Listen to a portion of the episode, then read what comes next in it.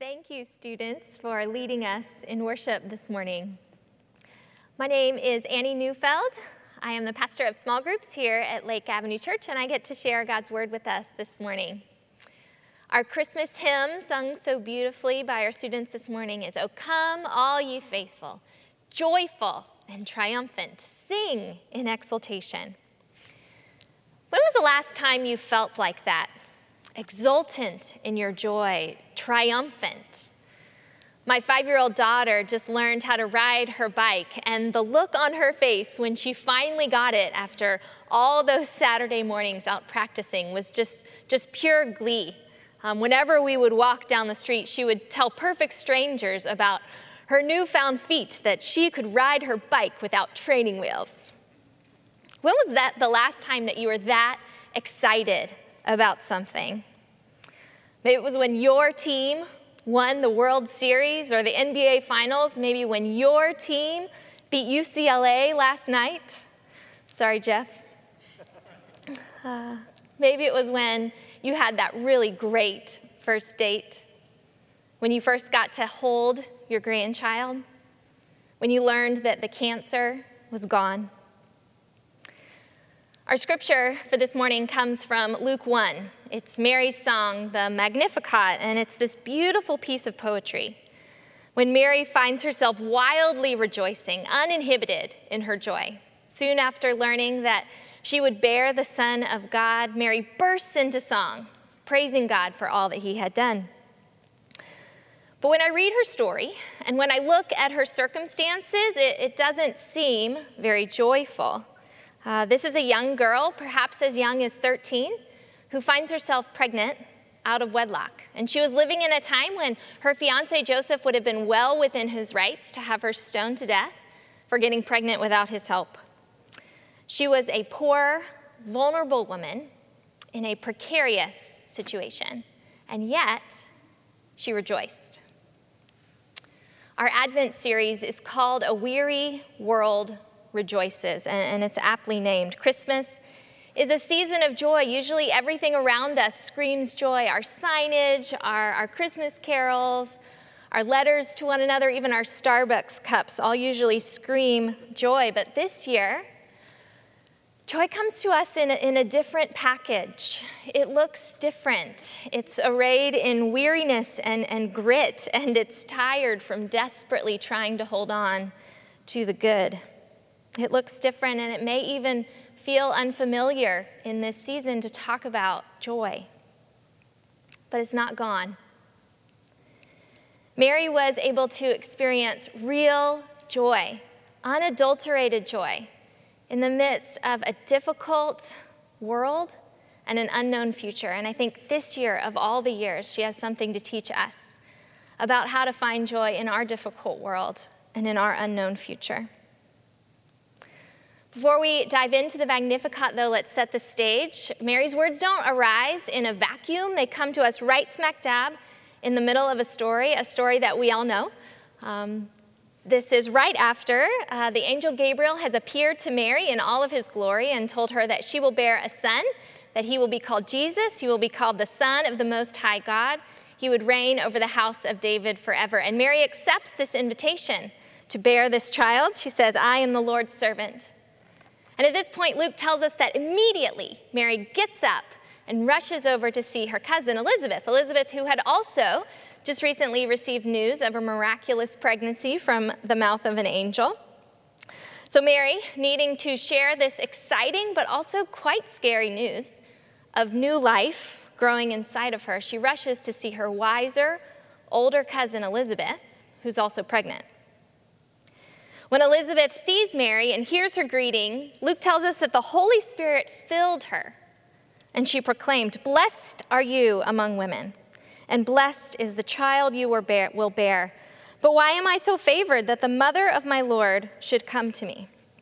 As soon as the sound of your greeting reached my ears, the baby in my womb leaped for joy.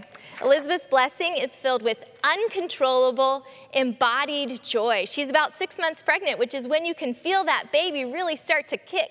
And I imagine baby John's kicking and leaping inside of her would have stopped her in her tracks demanding she attend to the Spirit's joy within her. In this intimate moment between cousins who are sharing secrets of life growing inside of them, the air is filled with joy. And it's at that point that Mary says these beautiful words in the Magnificat. By doing so, she joins a long line of women who responded to God in song, women like Miriam and Hannah and Deborah. But Mary's song is special. It's unique. It has been sung and spoken and prayed throughout the history of the church. In this one poem, in these few short verses, Luke captures many of the themes that he will dive into throughout his gospel themes of God's mercy, his power, his love for the poor, his faithfulness to Israel, all in this beautiful poetry that just erupts out of Mary in this intimate, beautiful moment between cousins. So let's read her song. We are in Luke chapter 1, verses 46 through 45, through 55, excuse me. And Mary said, my soul glorifies the Lord, and my spirit rejoices in God my Savior, for he has been mindful of the humble state of his servant. From now on, all generations will call me blessed, for the mighty one has done great things for me. Holy is his name. His mercy extends to those who fear him from generation to generation. He has performed mighty deeds with his arm. He has scattered those who are proud in their inmost thoughts. He has brought down rulers from their thrones, but has lifted the humble. He has filled the hungry with good things, but has sent the rich away empty. He has helped his servant Israel, remembering to be merciful to Abraham and his descendants forever, just as he promised our ancestors. This is the word of the Lord. Mary's song begins with the exclamation, My soul glorifies the Lord, and my spirit rejoices in God my Savior, for he has been mindful of the humble state of his servant. And right away, we learn the first one of the reasons for Mary's joy. Mary rejoices in a mindful God.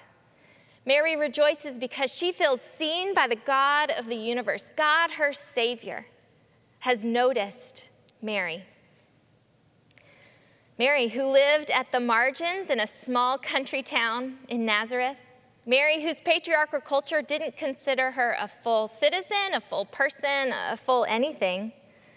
Mary, who lived under the oppressive rule of the Roman Empire as a marginalized Jew, and yet her God sees her. He is mindful of her.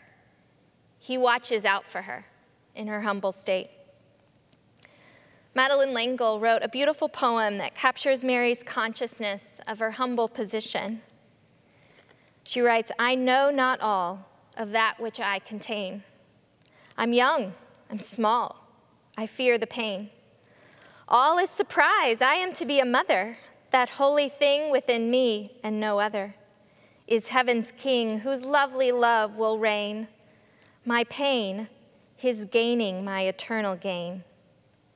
My fragile body holds creation's light. Its smallness shelters God's unbounded might. The angel came and gave, did not explain. I know not all of that which I contain. Mary praises God because he sees her in her humble state. Her fragile body holds creation's light. In doing so, she reminds me of another woman who found herself pregnant and in a precarious situation who also felt seen by God, and that's Hagar. Do you remember her story? She comes to us in the book of Genesis. She was Abraham's slave who became pregnant with his child, and quite predictably, this caused some conflict in their home, especially with Abraham's wife, Sarah. And so Hagar ran away and God found her in the wilderness, said he had heard of her misery, promised that she would have many descendants. And, and at that moment, Hagar, a woman, a slave, gets to name God. She calls God the one who sees me. Church family, when we are lost, when we are overwhelmed, by life's cruelty, when we are wandering in the wilderness, it is good to be seen.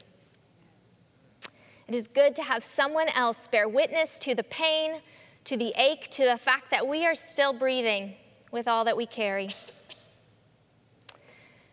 Carol Kenyon is a lovely follower of Jesus. She was a pastor here for years and years. I'm sure many of you know her. She is now a chaplain at a hospital in the area where COVID is so prevalent, and sickness and death are all around.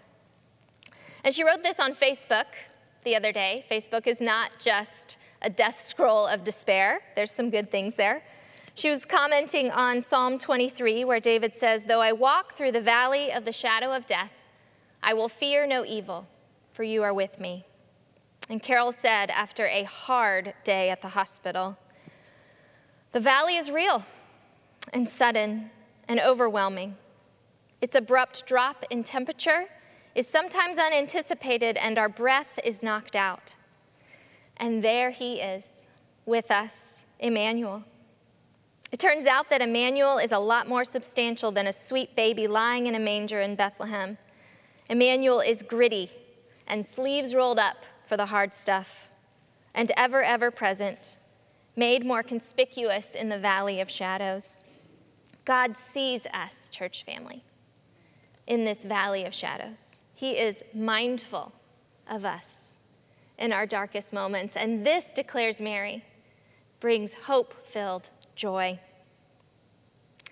These last several months have put unique stressors on all of us. We all sit under the, the prickly blanket of COVID, but all of us have unique stressors on, on top of that or under, underneath that. One of the stressors in my life the last few months has been some trouble with my vision. My eyes don't work very well together as a team, and so I have trouble focusing on things, which means that I get headaches. And I'm in treatment and it's getting better, but um, it is one of those unique stressors. And as I was sharing this particular struggle with a friend lately, she said three things that were so simple. She said, I'm here if you need me. I didn't know you were carrying so much. And cry all you want. And as simple as those three things were, they opened up within me this tender spot to recognize that God says the same thing to us. I see all that you carry right now. You didn't think you could have been able to do this. I'm here, and tears are welcome in this space. Mary rejoiced in a mindful God who met her just right where she was. Mary continues naming her joy in verse 49, praising the mighty God who has done great things for her. She says in verse 51, He has performed mighty deeds with his arm. Now, Mary was a good Jewish girl, which meant that these words would have been really familiar to her. In the Old Testament, this combination of words, God's mighty hand, his mighty arm, his mighty deeds, are used over and over again to talk about God's deliverance of his people Israel from slavery, from oppression. And so when Mary uses these words, she's calling to mind this whole history of God's faithfulness.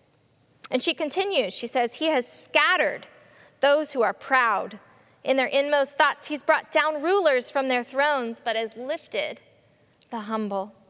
He has filled the hungry with good things, but has sent the rich away empty. Mary names specifically the ways in which God has manifested his power and his might by lifting the hum- humble, by filling the hungry with good things. God shows his power by rescuing Israel from slavery, from oppression, from exile. He builds up the weak, he heals the brokenhearted, and he brings down power hungry rulers. He brings down the proud. He sends the rich away empty. This is who God has always been. But Mary's song isn't just looking back at what God has done in the past, it's also looking forward to what God will do through Jesus. And in many ways, we can read this song as a prophecy because Jesus also, this baby that she's carrying in her womb, would scatter the proud and lift up the lowly. Jesus would fill the hungry with good things and send the rich away empty. Jesus would say things like, Those who humble themselves will be exalted, and those who exalt themselves would be humbled. He said, The first will be last, and last will be first. Jesus would talk about this coming kingdom who would welcome the poor, the blind, the lost, the widow. He would empower fishermen and tax collectors, and he would send away rich men seeking easy answers. He would be the kind of king who was born in a manger, who lived on the run as a refugee, who rode on a donkey, and who died as a criminal. Mary's song is a foretaste of this upside down kingdom that was inaugurated by Jesus. She points to a world made right, where the lowly are lifted, the proud are made small, where God is king. Mary rejoices because she is experiencing within her small frame that, mighty hand and that outstretched arm of the God who created the heavens and earth, who parted the Red Sea, who set Israel free from slavery, and who one day will bring everything under his power and authority. Her memory of God's faithfulness to her people fuels her hope in a joy filled future. As you can see, these words from Mary are not for the faint of heart. They won't be printed on a quaint Christmas mug. These are words that meet us in the deep but they don't leave us there. They call us to go even deeper. Dietrich Bonhoeffer was a theologian in Germany. In the early 20th century, he was known for his staunch opposition to the Nazis, his vocal opposition, resistance to Hitler. He led churches in this season, writing words that we still read today before being executed by the Gestapo in 1945. He longed, like Mary does, in this passage for rulers to be brought down from their thrones. He said this of the Magnificat in one of his sermons in 1933. This song of Mary's is the oldest Advent hymn. It is the most passionate, most vehement, one might almost say most revolutionary Advent hymn ever sung. It's not the gentle, sweet, dreamy Mary that we often see portrayed in pictures, but the passionate, powerful, proud, enthusiastic Mary who speaks here. None of the sweet, sugary, or childish tones we so often find in our Christmas hymns, but a hard, strong, uncompromising song. Mary's joy isn't naive or contrived. It's a radical, gritty joy, fists raised, dirt under the fingernails kind of joy. She is an unwed, pregnant teenage girl who has been asked to smuggle the Son of God into the world inside of her own body, as Reverend Taylor puts it. The road ahead will not be easy or calm or predictable, but but God who lifts the lowly, fills the hungry with good things, and brings down the proud is making all things new. And so she rejoices. So Mary rejoices in a mindful God in a mighty God, and finally, she rejoices in a missional God. She rejoices in her role in God's mission. Mary isn't just this passive observer to what God is doing. She's an active participant. When that strange, glorious creature gave her that strange assignment, she said, Yes. She said, I am the Lord's servant. And as, as scary as it might have been, she knew that she was part of God's unfolding plan of salvation. And so she rejoiced. Church family, Mary's joy reminds me of the joy that so many of you have expressed over the years. When life is brutal, you find your way back to the good. You find a way to name the good things that God is doing, even right in the middle of the darkness. I think of Tracy, a woman that I get the privilege of meeting with on a regular basis here at Lake that I've known for a long time. Tracy has been faithfully following Jesus for years and years, has raised two kids to know, love, and trust Jesus. She serves all over the place in this church, but she also suffers from a terribly painful autoimmune disease and has pretty constant pain. Uh, the doctors are baffled by her symptoms. They still can't totally figure out what's going on, but the pain keeps coming. And she journeys on in joy into an unknown future every day. And she continues to be part of what God is doing in this world. She has recently accepted the call to go back to seminary at 47, 25 years after graduating co- college, because she knows that God is on the move and He is not done with her yet. And so, despite the pain, despite the cost, she wants to be part of what God is doing in this world, and she expresses great joy in that. I also think of Grace Huang. Do you remember the Huang family? We prayed for them throughout most of 2013. They were living in Qatar when their daughter Gloria passed away, but because Gloria was adopted and was of a different ethnicity, the authorities didn't consider Matt and Grace her real parents, and so they accused and arrested them of human trafficking and murder. And they spent 10 months in prison. After a wrongful conviction and a lengthy appeals process, they finally did get to return home, and Grace tunes in to Lake Avenue Church. She's part of one of the small groups that I get to lead um, on Monday nights. Many of you guys know Grace, and I think you would agree with me that she is a woman of quiet joy. Grace doesn't scream anything from the rooftops, but joy finds a resounding and booming voice in grace. She has just this resilient and weathered joy that has been forged through trust in her Heavenly Father. Grace has recently started a blog, which we are going to drop into the comments. I definitely encourage you to check that out. When I read her words, she talks about what happened in Qatar.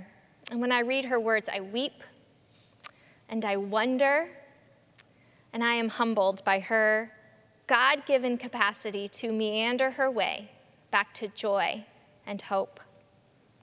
She writes Hope is a person who never lets you go, even when you'd rather give up. Jesus has not let go of grace. Columba Marmion said, Joy is the echo of God's life within us. Joy is the echo of God's life within us. I see God's life echoing and resounding and bouncing against the walls in grace and in Tracy and in Mary. They are weary, they are weathered, and they are full of joy, all in the same bundle of humanity. So, how do we get there in 2020? Well, first, I think we have to talk about what joy is and what joy is not. Uh, joy is a gift of the Holy Spirit. Frederick Buechner said, Happiness turns up more or less where you'd expect it to a good marriage, a rewarding job, a pleasant vacation. Joy, on the other hand, is as notoriously unpredictable as the one who bequeaths it.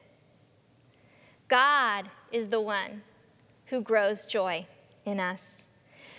Mary's filled with joy not because she willed herself into it, but because she was filled with the Holy Spirit. That same thing happened with Elizabeth. She was filled with the Holy Spirit and erupted in joy. Galatians 5 tells us that joy is a fruit of the Spirit, that as we walk in step with the Spirit, we grow things like joy and peace.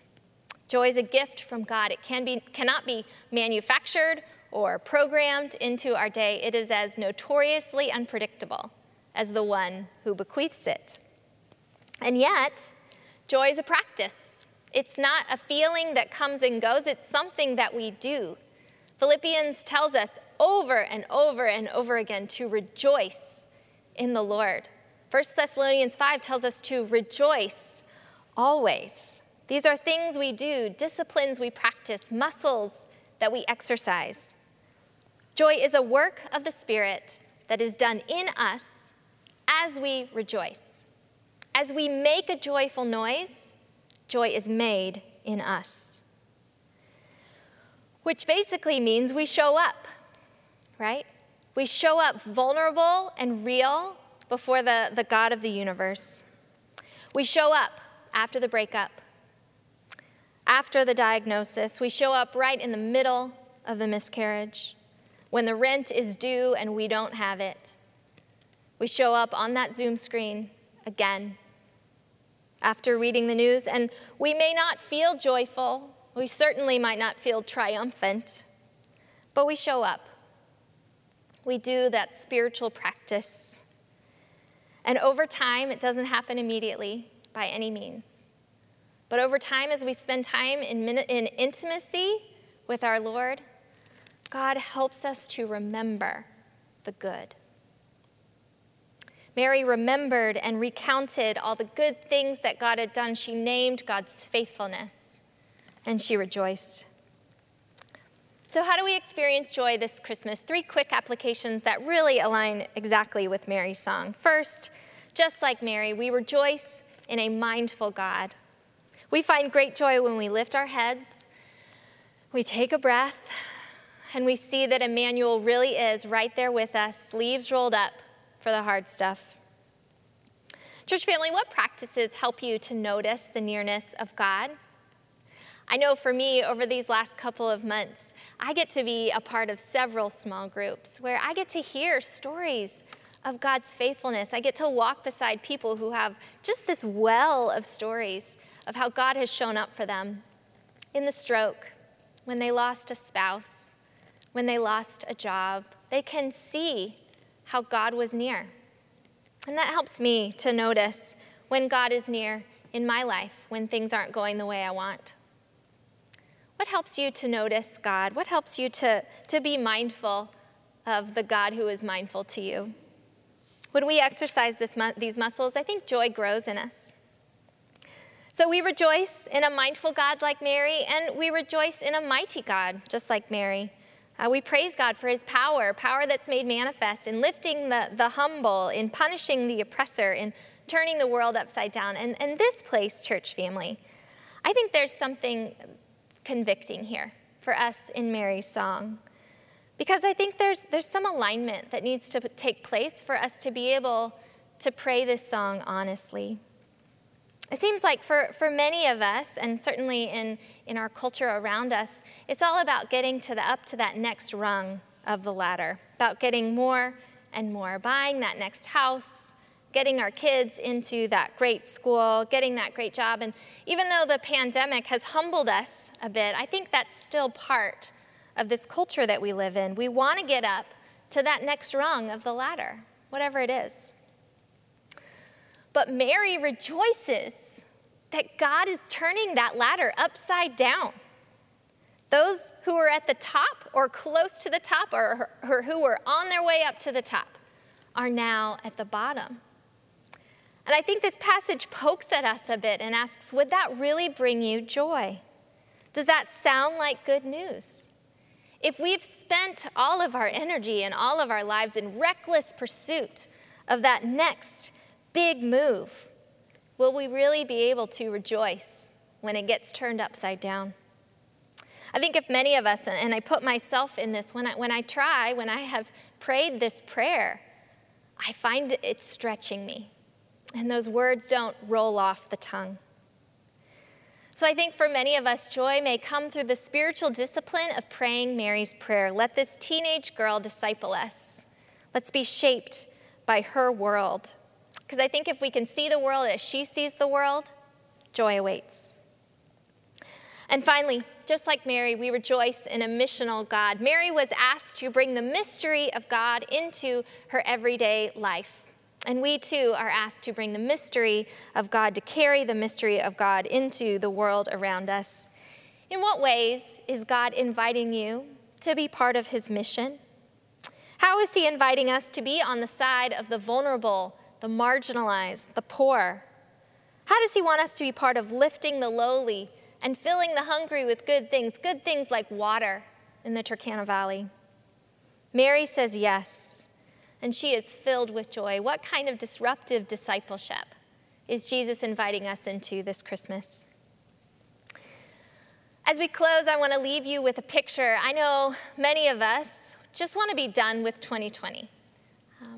But I think there is something still here for us, even in these last two weeks. My friend Virginia is a chaplain turned artist, and she captures beauty in nature, and she recently found this gem. She was on a walk, and she saw this little leaf popping out of the ground and growing directly in and through a vacant snail shell. She sent this photo with the quote New life sneaking its way through the cracks of death right where the light gets in. Brothers and sisters, this is what joy does it sneaks its way through the cracks of death, right where the light of God gets in. And so we get to light our Advent candle, our third Advent candle for joy.